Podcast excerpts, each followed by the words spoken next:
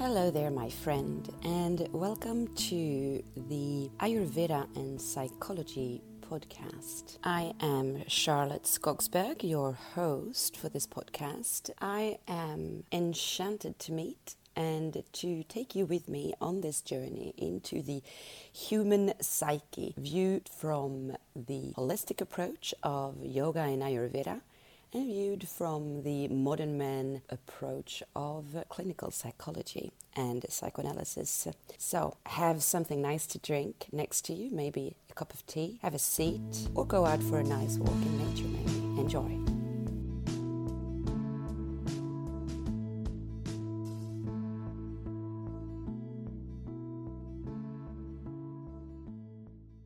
Hello, my friends, and in today's talk of psychology, I will continue on the subject from two weeks ago with the baggage that we bring with us into relationships. And today I'm going to be a little bit more psychological in the term, let's say, or let's say Western maybe, because what I said two weeks ago was also psychological, but this is really more on the psycho social, economical, developmental side to things.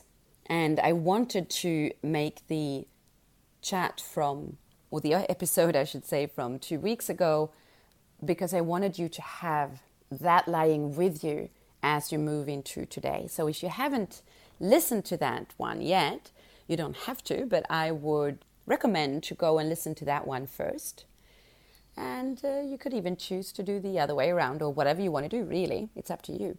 So, one of the things that we have to remember is that we come into this world in a certain way with the same conditions as everyone else, but in another way, absolutely not.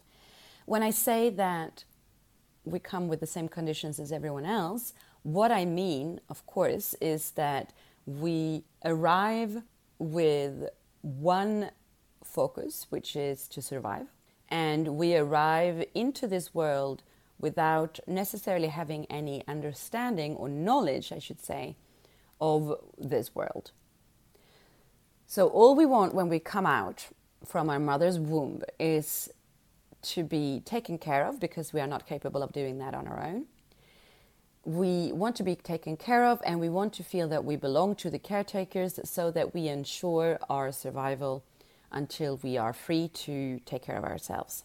Until that, let's say we have the same conditions. Another thing that is definitely part of everyone's psyche as well, if you would listen to Carl Jung, is that we're not really coming in with a blank sheet because we actually have already in our in the in the conceptual, let's say, of the world, the archetypes. So um, a certain idea existing of the mother, the father, the good, the bad. And very early on, as soon as we begin to actually interact with our caretakers, we start to integrate the idea of self, the idea of what we should present to other people in order to be accepted, and the idea of what we should not present to other people in order to be accepted.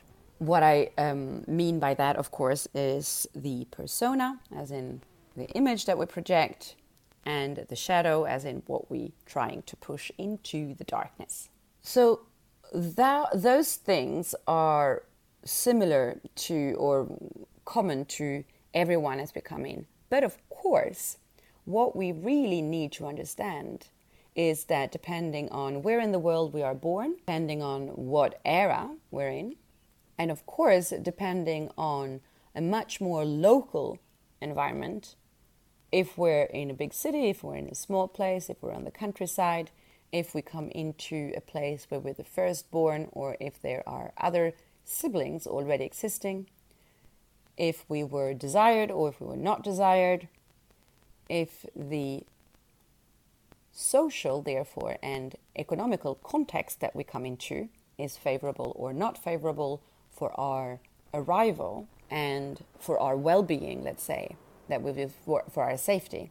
All of this will have an impact on how we move on from there, which means that later on in life, we all then come from very different conditions. There are many things that are relatable, but there are also many things that are not. Very early on, and I've spoken about this before, I've spoken about it in the first episode about psychology, and I've also spoken about it when I spoke about self image. Very early on, our nervous system begins to register what is a source of danger and what is a source of security. We have captors on our skin, even that read the external environment in order to find signals of one or the other danger or security. So we begin with finding out if we are already in a world that seems to be favorable to our existence or not. And our nervous system, of course, registers this and brings it with us for later on. I would say that the idea of the conditioning of our nervous system from day one and on is essential to understanding anything else about ourselves. Because at the end of the day, we are like any other living organism existing on this planet, at least, which means that our main drive is survival. Okay? And the nervous system has that one thing to work on, and that is survival. So, anything we do, just like I was saying actually two weeks ago, anything we do is movement, life is movement, and anything that we're moving towards, we're moving towards it because it means survival. Or, as I was saying then, it means freedom or relief or safety or happiness. And what that looks like will be completely dependent on what we've registered as soon as we come into this life. Some of the early psychologists, specifically, I would say Piaget in France, studied the development of the human or the child, I would say, brain, and would notice when basically through different stages we acquired new capacities in our brain of understanding things around us, but then also just motricity, our capacity to coordinate what we do. So, the whole thing, of course, of learning how to use our bodily functions, urination, elimination, all of that, is not acquired or is not innate. So, it comes as we start to learn, as the brain evolves, and that the nervous system evolves and registers new things. This also means that before the age of, let's say, school age, so some somewhere around seven years old, six, seven years old, we um, are not really capable of filtering the information that we are taking in. So everything that we take in, we take in as deadly serious and 100% personal. And naturally, as you can imagine, this leaves us with putting ourselves in the center. And unless we're taught something else later on, that vision basically stays on rest of our life. Which is why, of course, as soon as anyone else around us is doing anything, we take it personally. And that takes actually some deconditioning to understand that that is not necessarily the case. And it's also, of course, the reason that when parents are separating or getting divorced, as we are children, it is very common to have this belief that it was our fault. And it's also why, more in modern days than before, there is often a work through maybe some kind of therapeutical work where a therapist or psychologist, something, is speaking to the child about the fact that it's not their fault. Because actually, everything that happens, we take it as, oh, it must be because of me. It's actually the primary form of narcissism, and it's essential for us in order to actually survive. This means, of course, that later on in life, when we start to interact with other people and we have relationships with other people, we play out the things that we learned before seven years old. so it means that anything that we just took in 100% as truth and as personal is still within us. And as we bond with someone in adult life, what happens is that we are actually seeking, of course, the safety that we've known as children, and w- therefore, we will play out everything that we learned then as well. And we will feel just as exposed as we actually were when we were children, except that when we are adults, we're actually not that um, exposed. We obviously know this because as adults, we have not only the capacity to see right from wrong, to have a critical eye to things, and to also take action and even say, hmm, actually, you know what? I'm just going to leave this interaction because it's not serving me or I'm not happy with it or whatever. And we can just walk away, take our bags, and leave, which was not something that we were capable of doing before the age of seven, and even, of course, usually before the age of like 18, I guess, 18 or 20, or depending on what's the rules in the country that you're in. Yet we act as if we're still the five year old, seven year old. So, what's that all about? Well, we I've spoken about this in the self-image episode as well. We make ourselves a vision of the world according to what we learn early on. So this is once again actually coming back to the nervous conditioning or the nervous response conditioning or the nervous system and how it's constructed, what it's registered. Because, of course, if we start out with the perception that we are in a safe environment, in a secure environment, then everything else that I register will kind of be according to those to that idea which means that the filters that we will have later on in life that we look at other people and the people around us with will also be coming kind of from that secure perception of the world that we are actually living in in a safe world but if it's starting out with okay it doesn't really feel as if the world is here to keep me safe but it's actually more as if there's a lot of traps of danger around me, then that is how I will perceive the world later on. And this is, of course, why it's also become um, such a big thing to work on trauma in adult age. Because, of course, trauma is not necessarily famine or war or um, sexual abuse as children uh, or any time, not necessarily children, but I'm talking about childhood trauma. Trauma is actually something that comes in to disrupt the way that my organism is evolving and that creates a split within us. It is a moment where we're facing something that is not seemingly natural to our organism, and therefore we will have resistance and we will create a blockage. And then the rest of the evolution of our nervous system and our person will take, uh, will adapt into that and then continue anyway. And so, a little bit like, you know, when you see sometimes out in nature a tree or something that has grown in a strange way because it was placed or it, it, it was born, let's say, at the, um, uh, at the um, foot of a hill or something. And so, in order to follow that hill or the mountain, and in order to access more sunlight, for instance, it will take this kind of strange turn. I think you see what I mean. We could say then that actually the hill or the mountain represents a traumatic experience, and that the tree is your organism then ad- uh, adapting into it and taking a new turn. And so we could also look at ourselves a little bit as these strangely formed trees walking around, if you will.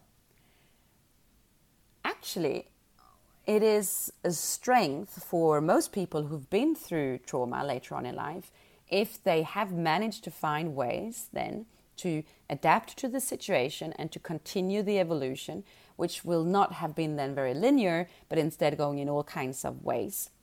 And if a person who's then going through trauma manages to develop a strong resilience to the external things that happens to us the events the situations that can be traumatic then those are often as well the people who have a very strong drive in finding liberation in whatever way that looks to them. What i mean by that is the tree will still be resilient as it you know grows this strange way in order to access the sunlight anyway in order to become a fully grown tree and often it means then that for instance its trunk is thicker, maybe than the trees that have, have grown, you know, straight up and all of that. And what that means is that because they have chosen to develop resilience, in Swedish we have a beautiful expression for that. We call it, um, if I would translate it into English, we call it dandelion children. So the dandelion flower, which is actually seen as a herb that you need to get rid of, I don't remember the word in English right now, can grow out of the asphalt, for instance. That is what resilience is. Resilience is not only adapting into the situation, but also using the situation and the way you have to adapt in order to thrive in it, in it instead. Anyway, coming back to our seven year old who have still just integrated everything as if everything that I was taught was 100% true and personal. Naturally, I will have developed a relationship to my caretakers and anyone else around me, and I have learned then that this is how I relate to women, this is how I relate to men, this is how I relate to people who are older than me, this is how I relate to people who are the same age as me or younger than me. And then also, this is how they relate to me. And this is how a couple should relate to one another if I look at my caretakers, for instance. And once again, coming back to the social, economical, psychological context that I came into, will of course then determine what these different relationships look like. Remembering once again the episode from two weeks ago that life in itself is actually a relationship. So this means this is what life looks like. That is the human being that I will develop into as an adult. So once I start to interact with people and bonding relationships, now it's not necessarily love relationships only, it is a question of all kinds of relationships. But of course, the romantic ones are the ones that going to be most probably the most intimate ones because those are the ones where we tend to bond physically as well and we tend to make a choice of intimacy exclusively with this person. And so well linked to many other things as well and what we've been told what it should be like or look like whatever but it's also where we then allow for ourselves to kind of be vulnerable because the idea would be that this other person is going to accept me no matter what. When it comes to the other relationships that we have, maybe friendships as well, but a little bit less because they're a little bit um, less intimate, and we are not necessarily, unless we are, you know, eight-year-old girls with BFFs, we're not necessarily saying you are exclusively the only person that I have this kind of relationship with. The other ones will less represent this cocoon of what we experienced as small children, which means that what happens in the situation is kind of as if we're going back to the time before we got critical in our thinking. And so we will play out everything that we saw then and everything that we were taught then. This means, and I want to put an emphasis on that as well. It means, of course, how we saw our parents relate to one another and how we would relate to our parents.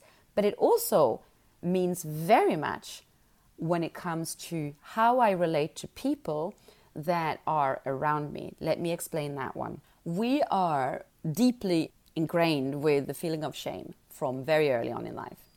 And the feeling of shame has one really good tool good is obviously being ironic, and that is comparison. And so, very early on in life, we learn to compare ourselves to other people. Now, very often, we learn very quickly to not try to compare ourselves to our caretakers.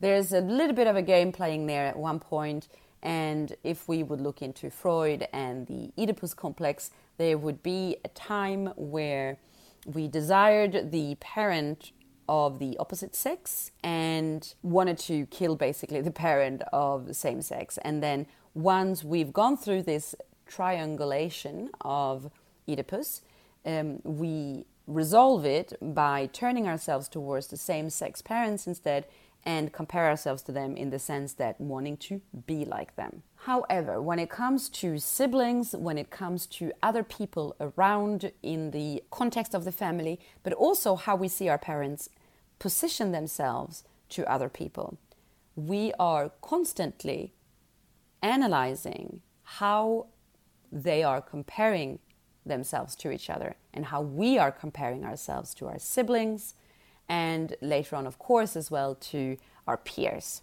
Because what this means is what is my value? And the thing is, once I've established what my value is, whether it's high or low or somewhere in between, while I'll get into relationships romantically with other people, this will play out as one of my biggest fears. And this is very often the source of vulnerability in the relationship with the romantic partner. Because it will go through stages as I go into relationships with this other person, where I will not show my vulnerability to begin with. And then the more I feel actually safe with the person, the more I will start to reveal this. And it comes back to what I spoke about in an earlier episode about trust as well, of course. So it takes some time before we get there. And don't misjudge or misunderstand the very openness that we can seem to have in the beginning of a relationship is not to be mistaken for vulnerability because it's not. It is much more a question of what I'm presenting to you because I believe that this is what will make you have you. Okay? The actual um, vulnerable side of ourselves comes much, much later on. And I would even say that a lot of couples never even get there. They will continue playing the roles without being completely truthful with each other. And what does that look like in the relationship? Well, it looks like defense mechanisms that we use of trying to cover up our deepest fear, which is shame, basically trying to not show that when we compare ourselves to others, we are placing very often ourselves in an inferior grade or whatever I should call that.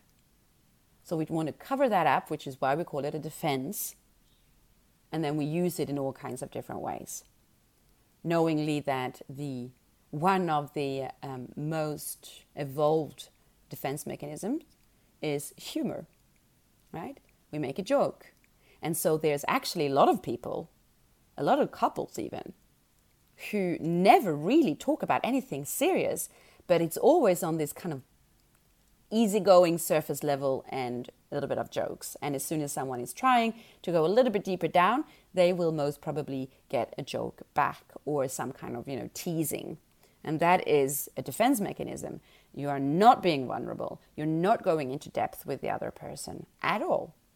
So actually accepting oneself for who we truly are is something that really doesn't happen very early. And it doesn't, some people, it never really happens.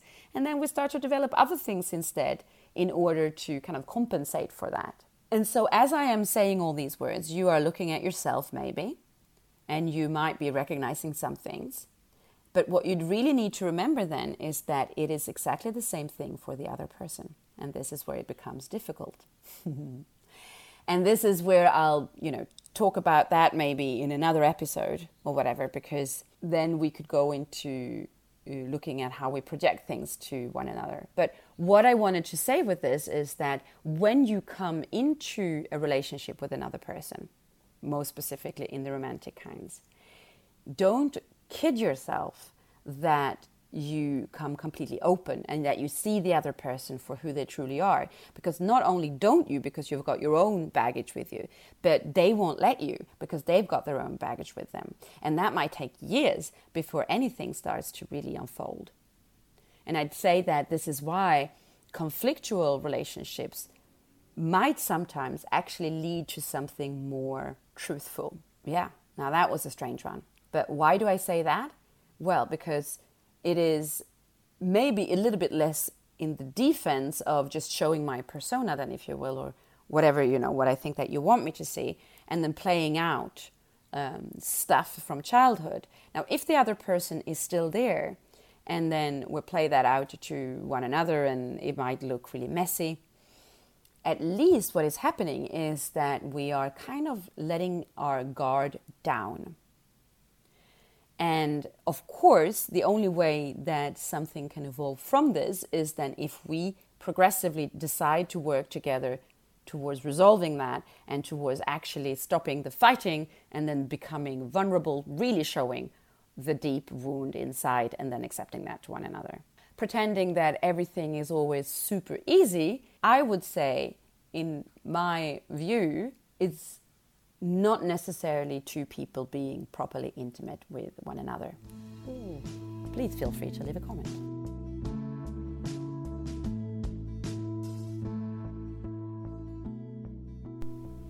Thank you so much for choosing to listen to this podcast and this episode. I am very grateful.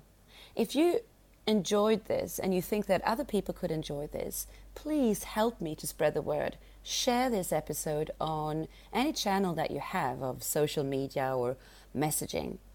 And even more so, I would really appreciate if you know one other person who might benefit from my words today specifically. Take that one minute it takes to simply share this episode with one person. Remember that there's a human being on the other side of your phone, of your earpods, of this microphone. And I would love to hear your thoughts on what I've been talking about. So please leave a comment. Send me a message directly if you wish. This is Charlotte. This is me. See you next time. Namaste.